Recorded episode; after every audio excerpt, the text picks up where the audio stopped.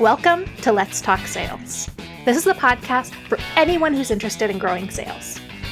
Today's episode of Let's Talk Sales is brought to you by our ebook, The Ultimate Guide to Sales Management Solutions to the Top 10 Problems That Sales Managers Experience. Make sure to download a copy today. You can find it in the notes for today's show at criteriaforsuccess.com slash pod 305. This is Elizabeth Frederick, and we have another great guest for you today. He actually started his career as an Air Force fighter pilot, then became a commercial airline pilot and a university professor. So he's got quite the quite the resume. Um, and he's now the founder of Lead Tac Leadership Development, where he provides training and coaching to leaders in all industries. He is based in the lovely and beautiful Atlanta, Georgia. So welcome to the show, Brandon Williams. Elizabeth, thank you so much for having me and for that outstanding introduction always uh, a great time and pleasure and fun to talk about leadership and sales, and more specifically, uh, leadership in sales, and uh, work with a lot of sales teams in the past. So, thank you so much for having me. Well, I'm just so glad that that you could be on the show, and I think our listeners are really going to appreciate um, hearing from you. But before we jump in to leadership, I just gave the the top level bullets from your resume, but I'd love it if you could introduce yourself to our listeners and maybe talk a little bit about that journey that you went on from starting as a fighter pilot to where you are today.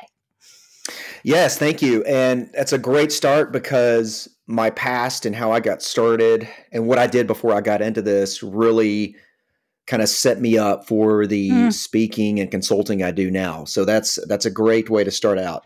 I uh, I'm actually from the Atlanta, Georgia area originally. Um, I live here now with my wife and my uh, two small children um, who are seven and eleven. So, Ooh. in addition to all my professional life, yeah, I've got the uh, the family and you know the standard stuff that comes along with that, coaching baseball and going to uh, dance recitals and cheer events and gymnastics and all kind of other stuff. And just in addition, spending time with my family and doing a lot of there and trying to stay involved in my local community. So, in addition to my professional life, you know, this my my personal life has a has been a big impact as well. But like I said, I come from the Atlanta, Georgia area. Uh, was born and raised here. Went to the United States Air Force Academy after graduating high school because ever since I can remember as a little boy, I've wanted to be a pilot. That's what mm-hmm. I wanted to do my entire life. And uh, going through it, you know, my dad w- had been in the military for a short amount of time. Uh, mm. I had a, another brother, grandfathers. So naturally, I kind of gravitated towards that a little bit, and it just seemed perfect. You know, go into the military, be a pilot as well, and it just it, it was perfect for what I wanted to do. So went to the United States Air Force Academy, graduated from there, went into Air Force pilot training. And after graduating from Air Force pilot training, uh, went on to fly the uh, F 15E Strike Eagle in the Air Force, a fighter aircraft in the United States Air Force. Um, so that was, you know, that was kind of when I when I hit that moment, I finally was like, oh man, you know, I finally finally hit it, finally made it, realized my goal, lifelong dream of being a fighter pilot, mm-hmm. and here I am. A little did I know though how much more I had to learn and experiences, and so much more was going to shape my life. You know, that was just the beginning. Like most careers, you know, we, we feel that once we get through our initial training, you know, oh, we, we've made it. You know, we've gotten there, and as we all learn, you know, there's so many more experiences that we we have to grow and learn and master our craft and and everything. So, but I tell you that because my time in the Air Force as a fighter pilot and other leader, like I said earlier, really set me up for a lot of the work I do now. Mm-hmm. So the first time I jumped in that F 15E, you know, I was in my young 20s, and I jump in this high performance aircraft worth over $50 million and there's you know 250 switches dials and displays sitting there looking at me now, I mean, I'd had training, I'd had some academics, I'd been in the simulators. So, I mean, it wasn't like I was just straight cold turkey. And I did have an instructor the first few times that flew with me that sat in the back. But you get in there and you look at all this and how intimidating that is. And, you know, you're under tense and pressure to number one, perform, but also perform in a certain amount of time. I mean, you know, there's only a certain amount of fuel in aircraft, so we can only fly a certain amount of time, and you're going very mm-hmm. fast. So there's a lot you have to do and master and that's only just sitting there, you know, at, at zero airspeed, zero knots airspeed, zero feet. So you're just on the ground, quiet. So you can imagine when you fire that thing up, mm-hmm. and all the displays and switches come alive, and all the bells and whistles and the sounds and everything thrown at you. Then you take off and you feel the thrust of those each motor putting out 25,000 pounds of thrust, so over 50,000 pounds total, pushing you forward or pushing you back in your seat, I should say. And here you are at the controls at it, and that's just taking off. And then you get up in the air and you're flying, can fly up faster than the speed of sound. Mm-hmm. There are other aircraft you're working with. And this is all just in a peacetime environment. You throw it into a high intensity or uh, high threat combat environment, or you throw it into an environment where you're dealing with weather or obstacles, or you're even leading other airplanes that are that are following you. So you know, imagine three of their teammates out there in these other aircraft that are in your formation, we would call it. But the point of all that is that's what I, I what defines complexity. Mm-hmm. And so when I look back on that, you know, the human mind, how did we operate in that environment? How did I do that for 12 years? And I look back on it, and it's really the way we we trained, the way we captured what I call human factors of, of leadership and of training. You know, how we tap in to understand how the human mind operates in those environments and how we performed and how we made ourselves better and how we could operate in that intense in an environment the human mind was never designed to operate in. Mm-hmm. It sounds similar to a lot of your your listeners working in their team saying, "Yeah, we move so fast. It's like, how do I have time to do all this stuff, or how can I perform in this?" And so, it really struck me at how we trained in that environment, how that really defined complexity, and whether you're flying jets or you're in business or you're running any kind of team, you know, those same uh, human factors, as we say, that all those apply. And I carried that experience on into, as you said earlier, uh, as a major airline pilot, again, using those same uh, mm-hmm. techniques and the same mindset. And then I got into human factors, um, uh, human factors work, where I, as actually I'm or am actually an adjunct professor, where I teach several courses, but one of those courses I focus on is human factors and safety. And then I've done a lot of work and study in that. And then the mm-hmm. idea is taking these ideas, these experiences, and more in particular is human factors and how we we lead humans, if you will, in these environments and applying that to business uh, or any other type of organization. Mm-hmm. So that's that's my background. He was a fighter pilot, did that for 12 years. Uh, actually went into the reserves as well, part time airline pilot, adjunct professor, and then I've been a speaker and consultant for about eight years in this business, um, doing this as well. So where I do keynotes, workshops, and classical leadership coaching and consulting, you know, for leadership development, if you will. So that's that's kind of me and and my background and and how I got into this and what that means. Love that. Um, now, I have to confess, and I'm sure I'm probably not the first person to say this, as you were describing that, I was picturing Top Gun. So, um, all of my context for fighter pilot is Top Gun, which I have seen, you know, 10 billion times since my. Hey, that's okay. I am I am fully part of the, as they call the Top Gun generation. That that that was my you know, when I was younger, that was kind of my one of my main influences into what I did. And so, hey, the good news is I think the second one here is about to come out here soon. Finally, yeah. so they're going to release it, which is really really exciting. But I I have no problem with that at all. all right, perfect. So I, I, will just say that you, you must have been exactly like that Top Gun. And even watching the movie, you know, that level of complexity, you're like, they are going really, really stupid fast. And even, you know, you think about it, driving a car, the faster you're going, the less time you have to make a, a decision, uh, the riskier it is. And that's nowhere near the level of speed and complexity and expense of an aircraft of that size. In a car, you know, if you have a flat tire or something, run out of gas, guess what? You just pull over. Yeah. but yeah. in an airplane, you don't really have that luxury all the time. That's why I've always thought the idea of flying cars is a little more complicated than people might think. Yeah, I think we have a long way to go.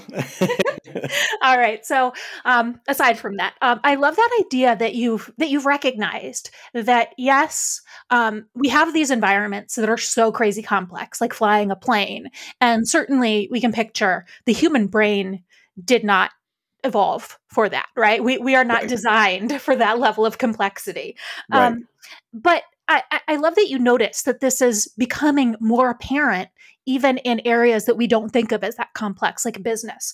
So, what do you see as some of the impacts of complexity, or what are some examples of complexity that you see in a typical business that you might work with? Yeah, and I think that's a great point what you just said, where you know even though we we as humans have evolved over the years and, and through our existence you know, I, the fact of the matter is, our brains, the way they're wired, have really hasn't changed. Mm-hmm. You know, since the days of you know starting fires and you know just fighting for survival and trying to find food. You know, it's the same. Mm-hmm. Those same connections are there.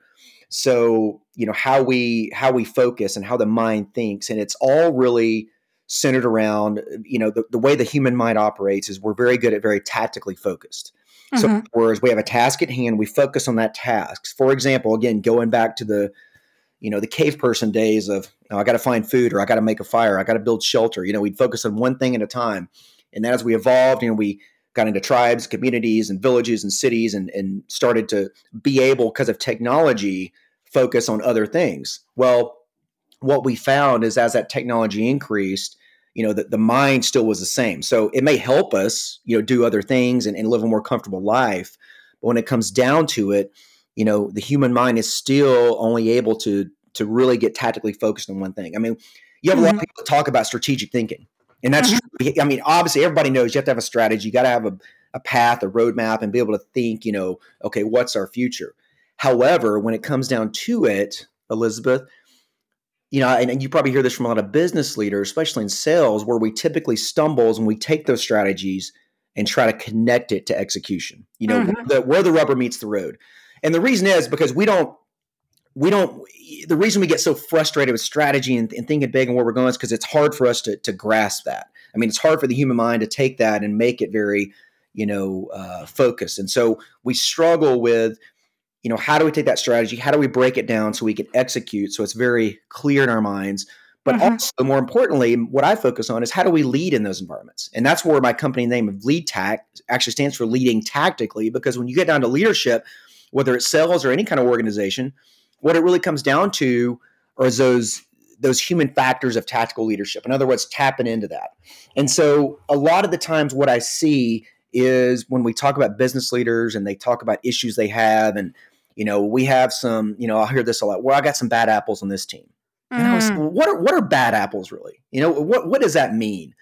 And you'll talk to them because rarely, Elizabeth, and most of the teams and businesses I work with, and and probably what you've seen in this day and age, rarely do we have anybody that shows up to work or logs in and says, you know what, I'm going to do a bad job today. Mm-hmm. Just I'm, I'm not going to be professional, right? I mean, excuse me. Rarely does that happen. And so, what is that really, those bad apples? What I always go back to is what I was talking about earlier is these complex environments we work in. We can talk more about that here in a second. But what that really drives is human error. Because mm-hmm. error, I mean, it, unfortunately, it's a natural state of our mind. It's it's going to happen. I mean, we're all human. To err is human, right? I mean, it's going to happen. But the more complex, the more I talked earlier, as we increase our technology and all these tools that help us, yes, they're designed to help us, but it also drives human error. I mean, think about just a very simplified example. For for example, you know, think about you know, you look at uh, for example our Facebook login, just to show about complexity, right? So a lot of times now when you go log into something, you have the option of using your your Facebook login to log into that account or register for an account. So if you have all these accounts that use your Facebook login, let's say you go and delete your Facebook account. Now you, you, think of the complexity of all these different accounts intertwined into your Facebook. You have to go back and change and register and find out my point is, it's the same thing with humans, how we're all connected, how we all operate in these environments. Mm. It's, we have so many intertwined, you know, interdependent variables or dependent variables when we work within an organization or a system. And that's hard for the human mind to grasp. And, you know, going back to that, you know, how do we, how do we picture all this and design all this for strategy? And so where we as business leaders get, get you know run down i think is like i said connecting these teams and these strategies on how we actually lead how we actually execute. And again the, what i where i think goes back to is how we mitigate that human error. You know how do we how do we help our people uh, get past this human error? How do we help our people develop better what i call situational awareness? You know how do we help them better with decision making in very complex environments and understanding their roles and very clear concise and correct communication? You know how do we do that and so that's the struggles I typically see on, on a big picture uh, macro level. That's a really great context. And what's interesting is when you hear the words human error, I think your mind naturally goes to a few different examples, right? We hear like pilot error specifically when it comes mm-hmm. to plane crashes. They'll say, you know, oh, th- this was pilot error, so human error. And then we'll hear it sometimes in like a medical context. Um, mm-hmm. You know, they they accidentally amputated the wrong arm, and that was mm-hmm. human error. Um, yep. Or they left a medical device inside somebody when they did surgery, and that was human yep. error. And yet, like you said, when we have mistakes and poor performance on a team, instead of saying, oh, there's human error, maybe there's systemic problems like we could identify in those other situations instead we say they're a bad person and we just right. fire them right. and it's it's a really interesting thing to think about how we're we're kind of systematizing and also um we'll take a deep dive into this but when we're saying yeah. human error you're not even saying like this is a bad person this is a bad pilot right it could be they were a great pilot and they made one mistake that one day um, and and there's so much with that when we can kind of dispassionately just say an error happened yeah, absolutely, Elizabeth. And that I love how you you describe that. How you use the word, you know, use pilot error or you know human error in the medical world, and this is where a lot of the human factor study was was based in. You know, was was high reliability organizations, and I would argue that it probably started in the aviation industry was one of the one of the first, and the reason is as aviation got bigger and really took off in the, the golden age, if you will, in the 60s and 70s, what mm-hmm. you saw, especially in the 70s and on to the 80s, what you saw is these large jumbo jets come around, right? Mm-hmm. And so, you know, the early days of aviation, you know, an airplane would crash and we didn't have as much flying as we had these days. And so, you know, people would hear about an aircraft crash, like, oh, that's too bad. And, you know, but I think people kind of, I don't want to say they expected it, but they're like, oh, yeah, well, that's, you know, a new technology, things are going to mm-hmm. happen. And nobody really thought much about it except for we'd look at, you know, how we, what happened and go from there. But in the 70s, you saw some major, major aircraft accidents involving large jumbo jet airliners where there was a massive loss of life. Mm-hmm. And so mm-hmm. then it started to come about not only in the aviation world, but in the, the you know, the the public's mind of, oh my gosh, you know, we can't keep doing this. We can't have this massive loss of life. In a very, you know, what they people started to realize is, okay, we, we are taking air travel for granted here. I mean, this is a very complex, you know, uh, high error inducing environment. So how do we fix this? And what you were talking about earlier, I love it because what we typically would do, just like you were talking about earlier, you know, somebody makes a mistake or we lose a client or we lose a sale. So what do we do? We're like, oh, Elizabeth, you know, bad job. You shouldn't have done that. Don't do that again, you know, or like you said, we fire them or we move them or we just, hey, we need to train that person up again. And so what we that's what I call that blame and train management approach or leadership approach. You know, that was kind of mm-hmm. the classical old school way of looking at leadership and management. Somebody makes a mistake, bad, slap them on the wrist, tell them not to do it again, retrain them, let's go about our day. Versus looking at it from a systems based human factors approach. You know, what was the environment? You know, what was, and this is what we had to do in aviation too. When we'd have these accidents, we'd say, well, because typically we just say oh, it was pilot error. You know, hey pilots, don't do this again. Move about our day. Mm-hmm. Well, instead of like I said, no, no pilot shows up and says, "I'm going to do a bad job today." You know, I mean, nobody, no professional, for the most part, you know, 99% of people don't really do that. So you got to look at the environment. You look at it from a systems based point. You know, what was the organizational structure like? What was the organizational culture? What was the leadership or the oversight? What was this person's training or this crew's training like? Uh, what was the the human condition. I mean, the fatigue levels, the mm-hmm. what was going on in their life at that time. You know, what was the cognitive and emotional overload? What were those human factors taking fact, you know, taking hold in that? And how was the system set up to essentially set this um, error up to happen? You know, I've talked to some doctors in the medical world, and I, I don't know the exact numbers, but I can tell you, literally in the medical world, there are thousands upon thousands of deaths every year mm-hmm. that are almost you know preventable because of and it's based on human error. Mm-hmm. Talking to a lot, and, and the medical world is definitely working to change that. Um, and I think they're probably about 10, 20 years behind the aviation world, but they are getting a lot better and they've instituted a lot of things. But my point is, when you look at that world, the system, as, as some other doctors told me, they said the system is set up to get the results it gets. So, mm-hmm. other words, you know, the lack of checks and balances, or the lack of mutual support, or the lack of how you communicate, or, or systems, or structures, or decision making tools, or whatever you want to call it, things to mitigate those human errors is not ingrained in the system. So, you're right. You know, it goes back to a systems based um, human factors approach. How do we look at these events when they happen, not just at the individual person, but the entire system? Because what you're really trying to do, you're really trying to prevent this from happening in the future. So if one person was susceptible to this human factor, human error, then it's going to be susceptible to other people uh, down mm-hmm. the road. And I would argue, you know, you look at the aviation world, they always say, like you said, oh, this accident was pilot error, or this accident was a design fault. Well, I would argue that almost every single aviation accident, and this can account in other industries as well, but almost every single aviation accident can be attributed to human error. Because guess what? You know, someone designed that part that failed on that airplane someone mm-hmm. maintain that part that failed on that airplane? Or what about weather? People say what if well someone made decisions that put that airplane into a position that was in a bad weather environment. So mm-hmm. there's always humans behind everything we do you know? Someone designed these these robots that make these parts. Someone you know what i mean? So there's mm-hmm. always a human in the chain that that ultimately started this chain of events that that caused this mishap. So yeah and, and you're exactly right. You know we this blame and train approach is outdated philosophy we, we realize just doesn't work because it doesn't change the system and it doesn't set us up for success in the future. Definitely. Um, and i want to move into some of these best practices but one thing i, I thought of as you were talking as well um, i spent some time as a computer science major and, and have done a bit of programming and, um, and development of systems. And right.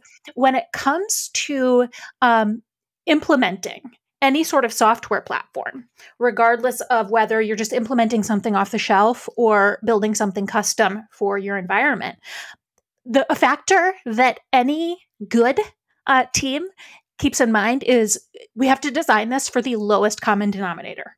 Right. For somebody who didn't sleep last night because they've got a screaming baby and yep. they're list, they're on a conference call as they're trying to also do a task in the system, and you know the the absolute highest you know cognitive load of other things. Can they still accomplish the function? Or does it require that you are perfectly zen and you got a nice eight hours of sleep last night and you woke up and had a healthy breakfast and then you could log in and do the thing you wanted to do? And so often we design these systems that will work perfectly in that perfect case.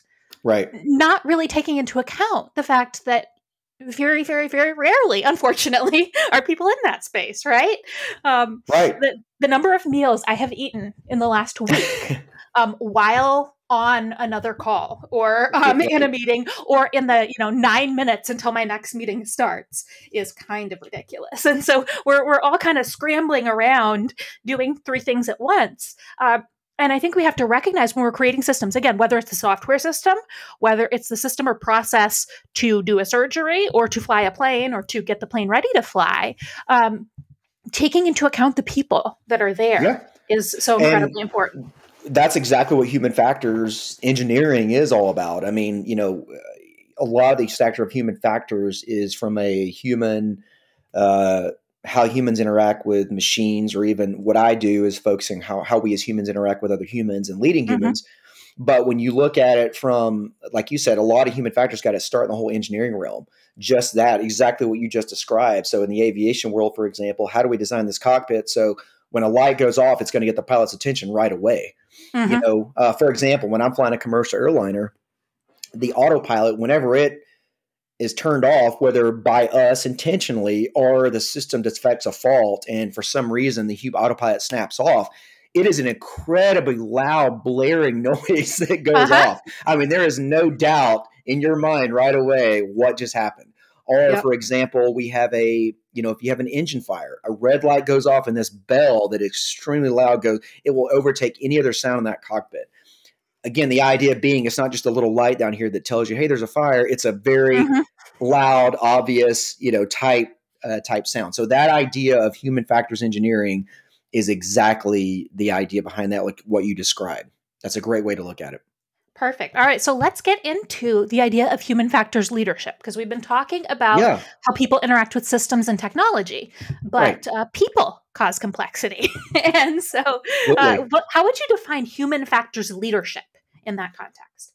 Yeah. So human factors leadership, you know, there's kind of two parts to my entire uh, model at Lead Tac You know, the, the first is human factors leadership, which I'll talk about. And that really defines what an individual leader or how you the, the concepts you want to think about as you lead your team. Mm-hmm. The other side of that, which incorporates a lot of the same, they go hand in hand, is what I call a just culture, which is the type of organization you want to have set up or the, the mm. type of organization you want to be. But going back to human factors leadership, like you just said, because this is a basis for a just culture, there's kind of six parts to it. And mm-hmm. these six parts are really just kind of areas that you want to different. I think the best way to sum it up, best ways to broadly think about six areas where you as a leader, the kind of leader you want to be, the kind of environment you want to set up, the kind of you know aspects you want to think about when you you think about your people or, or looking at your teams and how you're trying to drive that that high performance in these very complex environments and how we mitigate human error. And so I'll just kind of cover these real quick. But the first one I call the, the first part is what I call inclusive leadership. Mm-hmm. And that involves, you know, empathy, a lot of those um, EQ, emotional intelligence skills you mm-hmm. hear about, you know, empathy. And that's where you're trying to embrace that just culture, which we can talk more about later. Give a very clear, what I call commander's intent, which commander's intent was something in the military we used as an idea that where, you know, hey, I'm not going to tell people how to do things, but I'm going to give you what the desired end state should look like. Mm. And I'm going to let you go out and you very autonomously come up with your own objectives and complete that. So that inclusive leadership, I call it. The second part is communication a big part of that is clear, concise, correct communication. I call it C3 communication. And that's really about no assumptions. Uh, it's about briefing. So before we would go out and execute on a mission, and I do this in the airlines as well or in the military, we would always conduct a briefing that was very clear on what our objectives were, what our roles were, and what we were going to face that day and areas of vulnerability that we were going to see that we could potentially encounter. Um, situational awareness is the third one. And I think mm-hmm. situational awareness is one of the most important parts of this because mm. situational awareness is this idea, you know, when we're flying aviation, situational awareness is a huge term. It's it's it's used all the time, any kind of aviation you talk about. Because literally what it is, it's it's it's where you are in your plane in a particular point in space and time. But mm-hmm. more importantly, where's your airplane going to be in the next few seconds, in the next few minutes? So you're always looking ahead. You're always trying to to think ahead. What could happen next? You know, where's that weather out we got to face? Uh, if we're flying down low, where's the terrain coming up at? Um, flying along an airplane, you're always scanning your instruments, so your engines and your systems on your aircraft. And, and one thing I like to call it is it's a little bit of healthy paranoia. You know, uh-huh. you always have this little thought in the back of your mind of, you know, to kind of combat complacency of what have I not thought about? You know, what what are we, you know, what's coming up? And then when something does come up, how do we maintain our calm? How do we maintain that focus, that situation awareness, and don't get tunnel vision? So that's a large part of it as well. The fourth part is decision making. Mm-hmm. And this is where a lot of my leadership coaching comes in. We focus a lot on this decision making part because decision making really comes down when you look at it from a team standpoint, uh, a decentralized execution. So, a very autonomous uh, way of your people operating. So, again, giving them that commander's intent but at the same time you delegate a lot of authority down to the lowest level so they can operate very agile very pivoting you know not in a micromanaging type type process and then when we talk about decision making we talk about three steps precision i'm sorry perception decision and execution mm-hmm. because typically when we look at bad decision we either just look at the decision itself or the execution what we should be looking at also is the perception. So mm-hmm. in other words if we make a a bad decision with a client or you know we we made this decision and it caused a client to leave we say well bad you know bad decision. Well let's look at the perception. You know maybe we didn't have all the information like maybe we didn't get the right materials from the marketing you know team. Mm-hmm. or maybe you know we had a, a bad perception based on on this or that. So what was the situation awareness before we made that decision? The fifth part is team roles and team roles is really about what i call peer accountability and we'll get into more of that later probably and also mutual support so this idea, you know, accountability always gets a negative connotation. But when I talk about peer accountability, it's that kind of accountability that's driven by our, our peers and our teammates. So that idea of mutual support, you know, uh, I'm not going to drop the ball because I don't want Elizabeth to look bad or our team to look bad. Not because me as Brandon, I'm worried about getting fired, because I truly don't want Elizabeth, who's the team leader, to look bad. So how do we mm-hmm. instill that peer accountability and mutual support? That's all about team roles and understanding your roles on the team and then finally, the last part I call it is I, I group into what I call knowledge. And that really goes back to mentorship, training, and then what I call standard operating procedures. So, you know, in the military, especially in a flying organization, we would have set standard operating procedures. But a lot of times people think that, well, people say, well, I don't want my people to be robots and just follow procedure. Well, exactly. And that's not what the idea was. The idea of standard operating procedures is to give your teams guide rails so that when they want me to go out and execute as that young 20 something taking three of their airplanes out there separated for hundreds and hundreds of miles from any type of leadership authority whatsoever mm-hmm. i have full authority to make decisions out there with my formation and my aircraft based on the situation i see however in the back of my mind i have standard operating procedures that are serve as guide rails so that i do say within some certain boundaries because as we know autonomy without any kind of accountability or alignment or anything can be very dangerous so having those standard operating procedures that, that give your people a set standard process for some things they don't even have to think about, and they can kind of just go with standard procedures and put their brain power into other more complex decision making is very important. So that's kind of mm. the six parts of inclusive leadership, communication, situation awareness, decision making, team roles, and then knowledge. And obviously, there's a lot that goes into those parts. And a lot of times, companies I work with, they, they just need to focus on a few of them or all of them or Mm-hmm. It's all very highly customized based on what different teams experience. Definitely. Um, I was taking notes as you talk, and as I as I looked through my notes, something that really came out is this significantly reduces the burden on the leader because their role is being reduced to what they can and should do based on the level of information they have.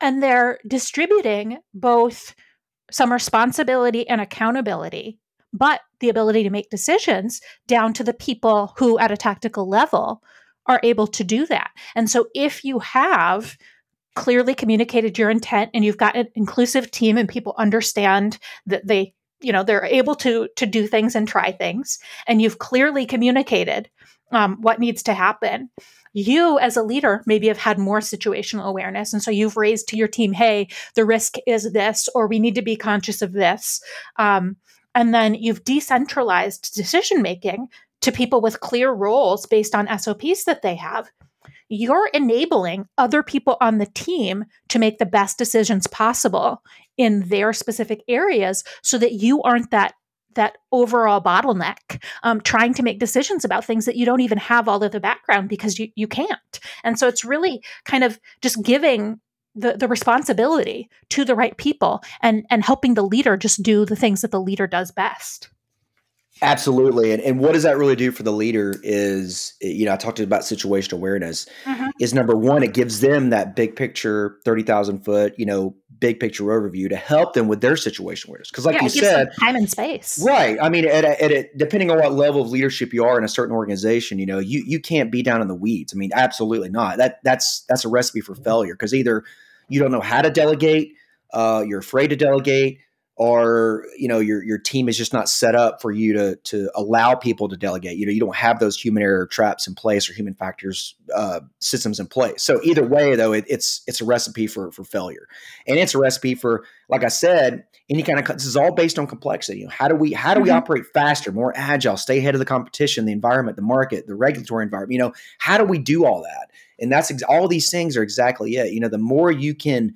decentralize, the more you can delegate down. I mean, you, you can't obviously, you know, the, uh, you know, you can't let everybody, not everybody's in charge. There's always a 51% yes. vote. However, you know, we have to be able to delegate that authority down. You know, for example, when I would go to a, in the Air Force, when I was active duty in a deployed location, I mean, we had generals and other high up air staff members back in the Pentagon that had a long range strategy based on what our civilian leaders had said they want us to do and what our our national objective, you know, national security mm-hmm. strategy said, things we needed to do. But guess what? They weren't handing down, you know, the tactical objectives for that day or even that month. I mean, so you know, when I would, I mean, that's what honestly, when us us young captains and in our young twenties and, and late twenties and young thirties, that's what we were doing. We were literally designing the plans that related to that overall strategy. And that's mm-hmm. why it worked. That's how you're able to do that. And oh, by the way, we are forced to do that because guess, like I said, when I was separated by literally hundreds, sometimes thousands of miles from any type of leadership authority with me and my aircraft and three other teammates and other aircraft out there, guess what? I had to make this because we didn't know what kind of situation we were going to face. Now we knew our commander's intent. We had rules of engagement. We had standard operating procedures that kept us within guide rails. But we had to be able to make decisions in a very complex environment, understanding that situation awareness, having very decentralized execution authority. That was absolutely the only way it would work. And in business, it's the same thing. I mean, I think sometimes we think we we shouldn't because in this day and age, we can always connect with our people, whether it's through you know text, voice, FaceTime, mm-hmm. Zoom, whatever, or, or, even when we're together in an office. Um, but I, so I think sometimes we, we kind of it's hard for us as leaders sometimes to relinquish some of that because of that mm-hmm. reason. But I think once we you see that and you are able to delegate that authority around, I think you see the results of that, like you said. Well, and what's interesting, um, and again, I love that idea of the model for analyzing decision making, where there's the perception, decision, and execution, because there's a big picture perception that can be had at the leadership level. If we go back to the military, you know, the general mm-hmm. sitting in the Pentagon, they know the state of the world overall. What's our relationship with, you know, an individual country? Um, big picture things like that. And that's the situational awareness. But right. then if you're on the ground in right. a place um, and then up in the air in that place, you're going to know uh, more. You're going to have the ability right. to perceive more that's specifically applicable. And the same thing happens in an organization. You know, I could be the the chief revenue officer of a mm-hmm. company mm-hmm. and right. i've got my big picture strategy um, but then i'm sitting in the home office in new york or atlanta or kansas city and then i've got a sales rep in southern california and another sales right. rep or sales manager in michigan mm-hmm. and they know more about the situation on the ground. They know what the local competitor is doing in that space. Right. They know what the companies in their area are concerned about. Um, right. They know about you know weather patterns, honestly, that that impact. You know, I'm thinking yep. I've got family in the Upper Peninsula of Michigan. They had right. snow not that long ago, um, right. and that that might impact your company. And so they're, they're able to perceive more, um, right. which helps them make better decisions. Again, not letting them just make any decision they, you know, it's not like you can fly the plane anywhere you want to go. It's you've got guidelines, you've got SOPs, you've got like, right. you know, a context to fit it in, but um, you're empowering people to take the the benefit of their situation and and really bring that to the decisions that they're able to make. Yeah, you said that perfectly. Empowerment. I'd actually wrote that down because that was the second part of this this decentralized execution idea was when you you give people that ability. You get. I mean, because when we look, we all know what do humans really want when it comes down to it. You know, we want to our own autonomy. You know, we want to make our own mm-hmm. decision. We want you know freedom. Call it whatever you want, but autonomy. Uh, the ability to go out and build, make something on your own. I mean, when it gets down to some of our human core, that's really what we want to do. So we always hear about empowerment and, and all these leadership books and, and business books and things like that.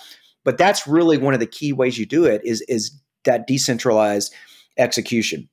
And I think that fits nicely into what I said earlier about this idea of a just culture, mm-hmm. the kind of organization you want to set up. And this, this just culture really is you know, I always say just culture is something we've used in aviation and especially the aviation safety world for a long, long time. And I always joke that just culture was really psychological safety before psychological safety was cool, you know? like that was the exact idea. This environment where non retributional, you know, no matter what your background, what your role, what your title, you know, who you are, everybody has a voice at the table. Everybody has a an idea, you know, has a the authority to stop the operation, to speak up and say something when they see something wrong.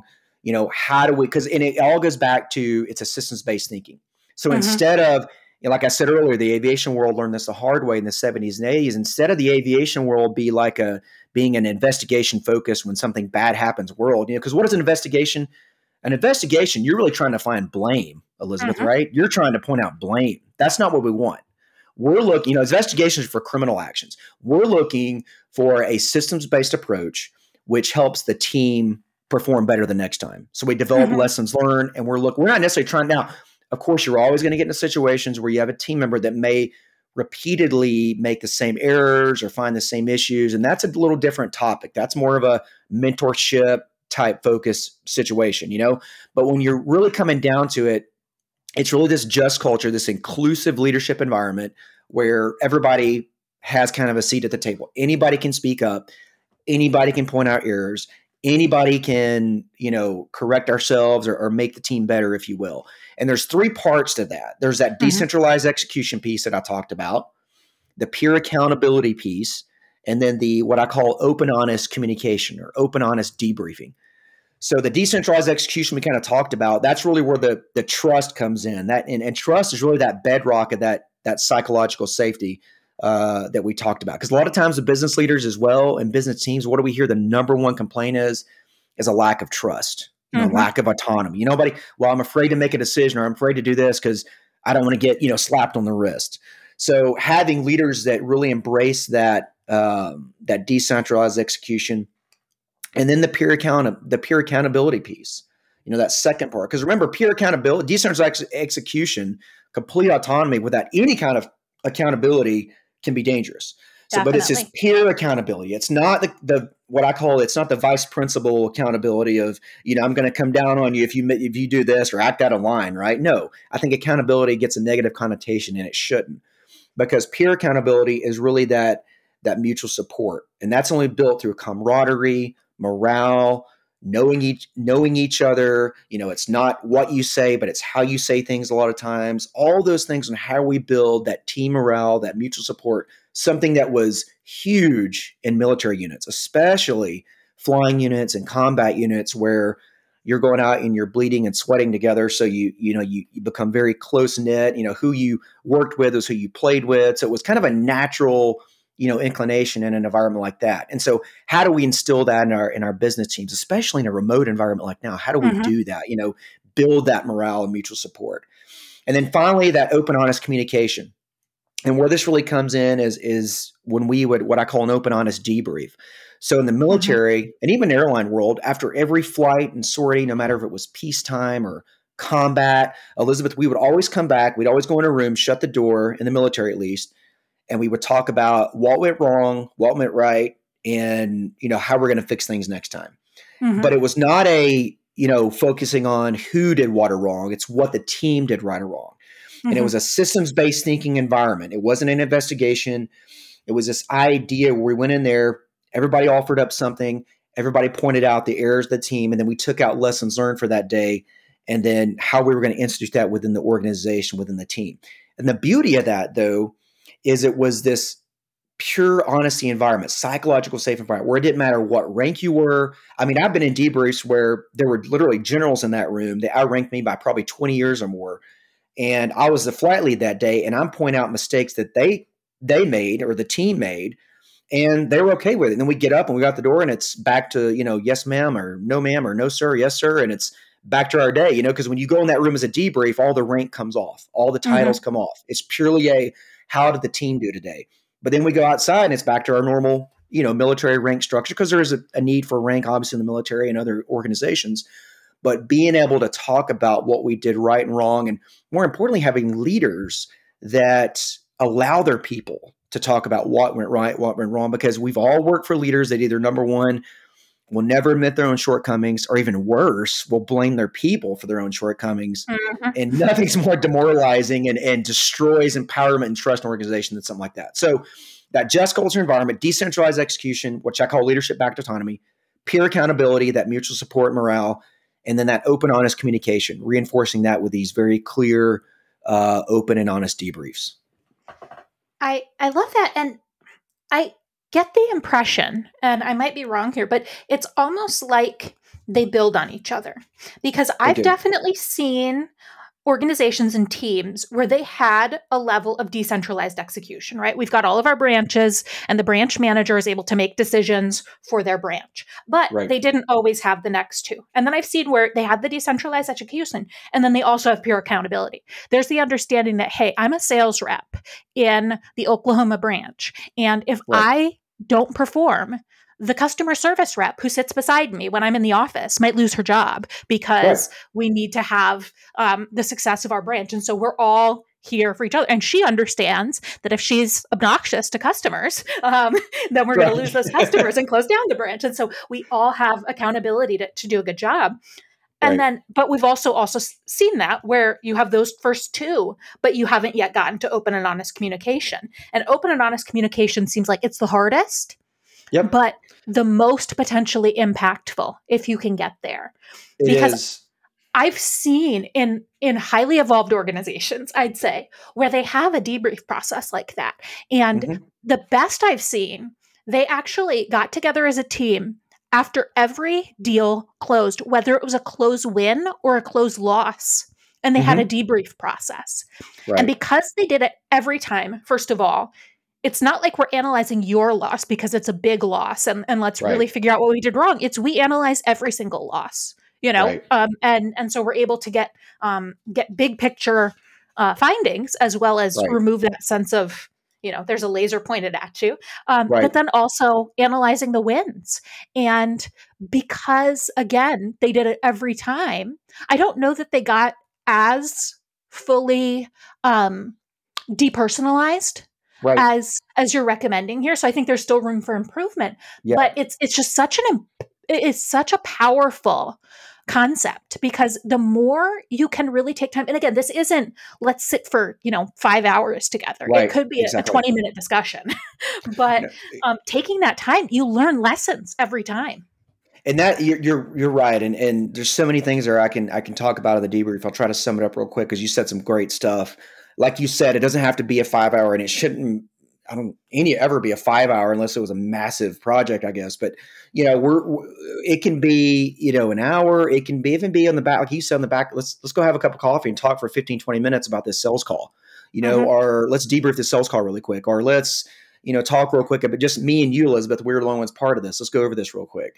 Um, mm-hmm. Or it can be, you know, you have a team and you you just did a, a have quarterly results, or you're trying to debrief a a major client deal or something like that. So you go in a room and you may want to a lot off an hour or two and go over the debrief and how we do it. So that's a great point. It, it doesn't have to be something we just do after major task. I mean, it really shouldn't be that as a matter of fact, because one of the reasons we have such a hard time with this open, honest communication and debriefing is because, like you said, we don't do it. I mean, it's not we don't want to do it it's not natural it's not um, human nature to go in a room and talk about you know our shortcomings and mistakes we made, especially in front of our peers or even our, our superiors.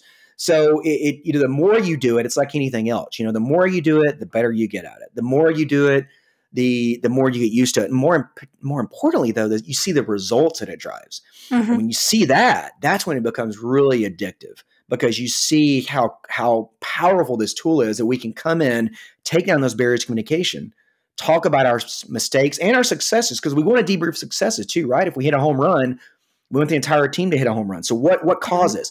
The other thing about successes when you debrief successes, what you find a lot of times, Elizabeth, is you find glove saves. You know, mm. hey, this this this project, this deal, or this account, this went really great, but whoa, we almost, you know, we almost yep. tanked right here. Thank gosh Elizabeth stepped in and made this decision because she hadn't. This would have been a really, really bad could have mm-hmm. went really bad. So let's deep because we want to have glove saves, right? We want things to go uh, really good from the start. But you're exactly right. That repetition, doing it all the time, uh, and and you make a really good point. I think a lot of times what we get wrong with these is we don't set up that true honesty environment mm-hmm. because mm-hmm. again it goes back to that ego thing. I mean, it just uh, no matter what way you cut or slice it, again going back to the way we're wired, it's never natural for us to point out our errors or, or become vulnerable or you know uh, talk about the errors of a team or mistakes we made, especially when we were the team leader. Mm-hmm. Uh, but the only way you can do that again is is the way to start is you have to have leaders that display that. You have to have team leaders or organizational leaders or sales leaders that can come in and say, "Look, here's where I made a mistake. Here's where I could have set you guys up for success better. What do you have for me?" And open up communication cells. Because when people see the leaders do that, guess what? Mm-hmm. Now they're more open to say, okay, well, if the leader can do this, then I can definitely open up and make the team better as well by showing what I saw that went wrong or better what I could have done better. But again, it goes back to leaders owning it. It goes back to repetition and realisms. It goes back to knowing how to debrief. I mm-hmm. mean, if you and I just go and sit down in a room, let's talk about how this podcast went. We have no structure whatsoever. I mean, we can talk about some good and bad things, but what are we what, where's our focus really going to be i mean mm-hmm. you know let, us let's, let's focus our finite amount of time on, on really some key areas and what i always say is i call it a human factors debrief and again it goes back to that systems based thinking you know, it, it, let's look. I call it P E A R PEAR. So person, environment, actions, and resources. So person, what was the psychological, you know, physical and, and psychosocial environment we had on this team? Because this this really goes back to that person, the the person mm-hmm. setup. You know, what was the mental state of our team members? Next is environment. What was our physical environment, our organizational environment, our market environment, regulatory environment, all these different things in, that focus our decision making process on this deal or this this project. Next is actions. You know, what was our our uh, decision making ability? What were our perceptions when we make these decisions? You know, what was our knowledge of the situation, of this customer, of the competition? You know, did we have the right skill sets for the team members that were established? And then finally, resources, that fourth part, the R part. You know what was the tools we had available to us? Did we have the right tools? You know, did we have the right team set up? Did we have the right training for this team set up? So when you really want to look at what i always say when i try to help these companies debrief i give them four main areas you want to look at. PEAR, person, environment, actions, and then resources. And I think that helps kind of guide that systems based thinking approach versus saying, Hey, Elizabeth, on the podcast, you know, I thought that I didn't do this very well, or you didn't do that. We don't want to, we want to try to get away from that as much as possible. We don't want to try to make it that that systems based thinking approach when we debrief. Definitely. And you're not taking the person out, right? That's the the very first letter in the exactly. PEAR. But right. um, it's not just about blame. And I, I, like that you went back to something we were talking a few minutes ago in terms of decision making and analyzing decisions, that you need to look at perceptions and information. Right. Because something that I think is really key in a debrief is okay, typically it, let's let's give the context of a sales opportunity um, or a deal there's going to be there's this there's an inside sales rep maybe who had initial engagement with the prospective customer. And so they're right. going to collect some information. They had some information before they did the outreach. And then there's maybe the outside sales rep or senior sales rep who scopes the opportunity and works it to a close. Um, and then maybe the marketing team gets involved or the delivery team on scoping something out.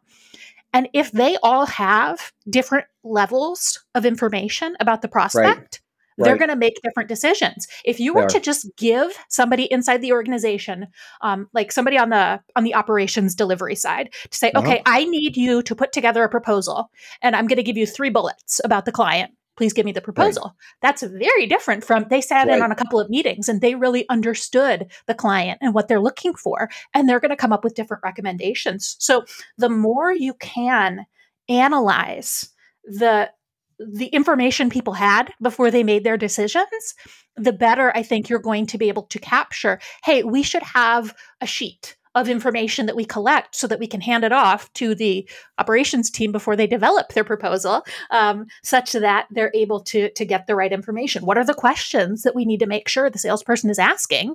Let's list those out. Um, and and the more you do that um, like you said, the glove saves, right? Um, right. Yeah, this was a rest. Oh, the, the person just had a had an amazing leap of intuition, and they came up with an idea that the prospect really liked. Okay, you know, let's not depend on that magical bolt from the sky. Right. Um, how right. we how could we set up for that success in future?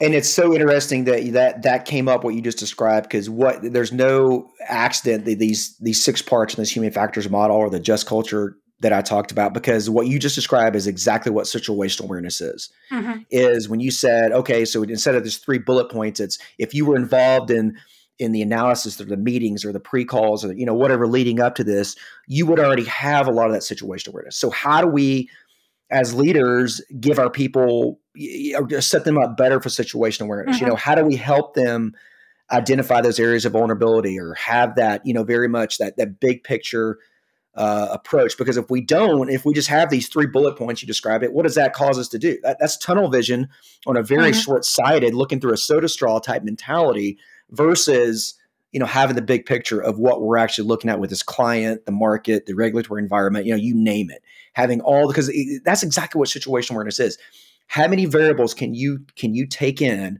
and mm-hmm. make a decision again based on perception and make a good decision that's mm-hmm. why situation awareness is so important because our decisions are based on our situation awareness of the situation. Our decisions are based on that perception. If we have very limited, um, you know, information, very limited situation awareness, well, guess what? Our decisions are probably mm-hmm. not always going to be that great because we, we're, we're working in a very closed environment.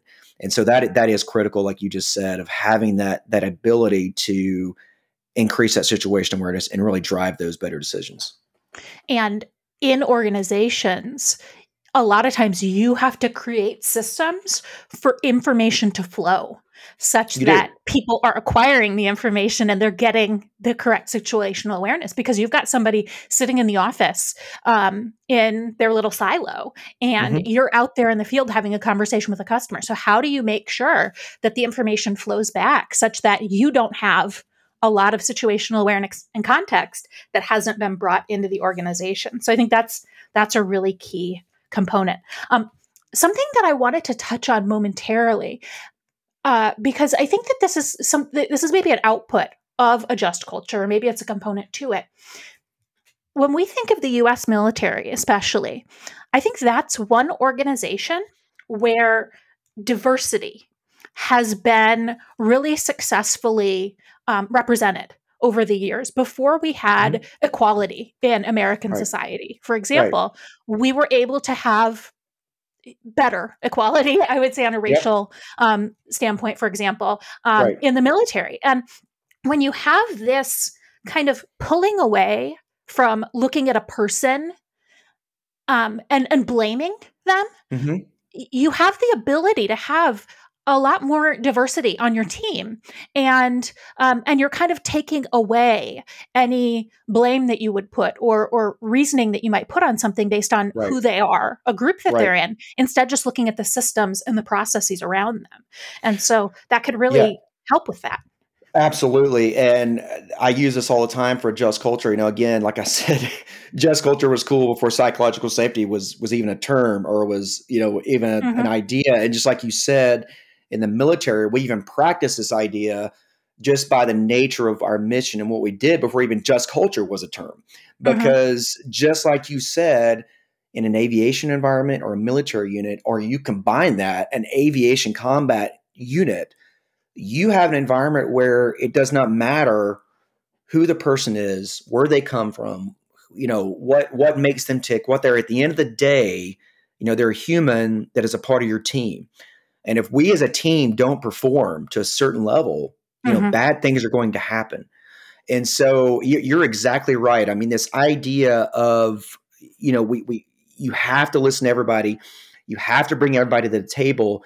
It's like that, again, that camaraderie, mutual support, high mm-hmm. morale type mentality. We're all going into this environment together as a team. Therefore, we have to operate as a team, a systems based thinking. It does not matter, you know, where you come from or who you are. Because I mean, sadly, it's like they say in the military. The best way to drive this home is when that flag is draped over that coffin. It doesn't matter the kind of person, who they are, their color, where they come from, their national origin. I mean, at the end of the day, you know, they were a member of your team, and they're, you know, when when I'm when you're out there in a high stress, complex environment that doesn't even cross your mind who that person is you uh-huh. know? I mean it's at the end of the day it's how do we survive? But more importantly how do we perform to a certain level? So you're exactly right. This idea of just culture when you take the human i don't say take the human element out of it but when you take that blame you know investigative approach out of it it really depersonalizes it a bit so we look at it from a systems based thinking. Now we all know that the human condition and the human factor is a very important part of that but when we're looking at it from a big picture systems based approach, we have to be able to detach from that situation. And then a, another important key part of situation awareness, kind of talking about this diversity piece I always talking about, is situation awareness not only our teams, but of our own personal biases. Mm-hmm. And situation is awareness of you know our past experiences and where we came from and how that may we have to consider that especially as a leader because we have to have situation awareness to how we communicate someone because mm-hmm. the way you know, a leader may communicate to me or may communicate to you, Elizabeth, if we're on the same team, they may say, Hey, Brandon is kind of, he responds better this way. Elizabeth responds better this way. So, you know, I just need to consider that. I don't have to tailor every time I talk to somebody, you know, tailor how I talk to them, but just have that in the back of your mind, a little bit of situational awareness of people and how they respond to certain situations. Because mm-hmm. again, as a leader, that's again tapping into that human factors and really understanding how we lead our people. Definitely.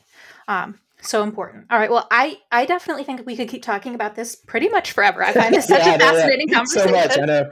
but I look at the clock and I'm like, oh my goodness, 59 minutes. So fast, probably should wind things down. Um, a question I always like to ask our guests is, what are some resources that you would recommend to our listeners? And that could be books, um, you know, talks, videos, um, anything that you that you would recommend. Well, I mean, as your listeners probably know, there's so many podcasts and mm-hmm. uh, books and, and, and, articles and things out there in leadership or even uh, leadership lessons from the military that you can find and even human factors. Um, obviously, you can go to my website, www.leadtac, which is uh, L E A D dash T A C.com. Um, there's stuff on there. You can contact me. I'm glad to send you, you know, I have some stuff I can send anyone that that's obviously free and information they can have. But if I could just, you know, if I could probably come up with one book for each topic, if you were just kind of one mm-hmm. area, there's a man named Dr. James Reason who was kind of the the father of a lot of this human factors and human error in aviation. A lot of the stuff I talked about. Uh, so Dr. James Reason, if you look him up, there's all kind of stuff he's put out in books. And then I think one of my favorite speakers and thought leaders that I've really learned a lot from and, and really sparked a lot of this. He talks a lot also about the human condition leadership is Simon Sinek. Mm. And I, I, would say anything he writes or anything he puts out in podcasts, I would highly encourage your listeners to go and read. He even, a lot of his basis, if you've ever read Leaders Eat Last, one of his most famous books, that whole idea is the concept of, you know, the idea of leaders eat last. What he noticed, he studied a Marine unit for a long time. And what he always was shocked at is how in a Marine unit, the enlisted, uh, which are the ones so classical military mm-hmm. set up for listeners that don't know anything about the military. You know, you have your enlisted and then you have your officers. Officers are typically leaders that give the orders. Enlisted are typically the, you know, the ones in the units that are that are taking the orders and following orders. I mean, there's definitely leadership structures within enlisted as well when you have non-commissioned officers. But for mm-hmm. the most part, big picture, that's the idea. But what he was shocked at was you'd have the ju- most junior enlisted people would get in line first for food, and the officers would naturally always wait at the very end, all the way to the highest ranking would be the very mm-hmm. last one to eat, whatever was left.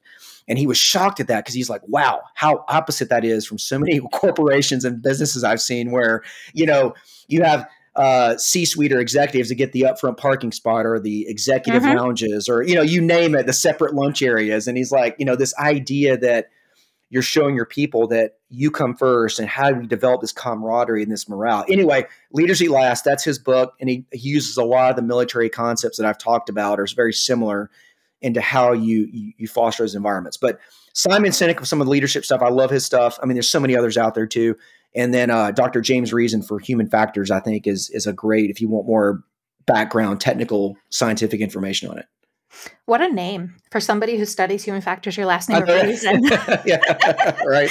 I think if you don't become a, a, a doctor in that case, your right. Your parents. There you go. And there's there's a lot of stuff in the medical world, the nuclear power industry, just because it there's high reliability organizations, same concepts as aviation. Mm-hmm. Definitely. All right. Well, you mentioned your website, but um, Brandon, if you want people to more learn more about you and your work, is there anywhere else they should go in addition to your website? Yeah, you, my website. You can connect with me on LinkedIn as well. Um, definitely reach out to me on Brandon Williams uh, Speaker. So Brandon Dash Williams Speaker is a good way to find me on LinkedIn. Uh, my website's the the main source I use for incoming traffic. I um, haven't put out a book yet. Working on it as well as a podcast. So maybe I'll reach out to you about a mm-hmm. podcast sometime, Elizabeth, because I am working on that. But for now, uh, it's just you know ingrained and and um, working with clients and you know being on podcasts like this, which is awesome. So a lot of stuff going on. But yeah, the main way is just reach out to me or reach out to me in my email address, bwilliams at leadtac, L-E-A-D-T-A-C.com, or you can also reach out to me from my website. Perfect. Well, thank you so, so much for speaking with me today, Brandon. I, I just found our conversation so fun. Thank you, Elizabeth. Thank you so much again for having me. It was a great time. And thank you to all of our listeners for tuning into today's show. You can find the notes and resources for everything that Brandon and I have been talking about today at criteriaforsuccess.com slash pod 305. Make sure to tune into the podcast next week for another great guest. If you enjoyed the show today, please recommend us to a friend. That's the best way to help more people discover the show. And if you haven't yet subscribed, make sure to do that. That way you'll hear every new episode as soon as it goes live. You can subscribe for free wherever you're listening right now. We love to hear feedback. You can leave us ratings and reviews in Apple Podcasts or email us with direct feedback, questions, and guest suggestions at podcast at criteriaforsuccess.com. Make sure to follow us on Twitter at CFS Playbook, and don't forget to check out the blog at criteriaforsuccess.com slash insights. Let's Talk Sales is a production of Criteria for Success. Happy selling!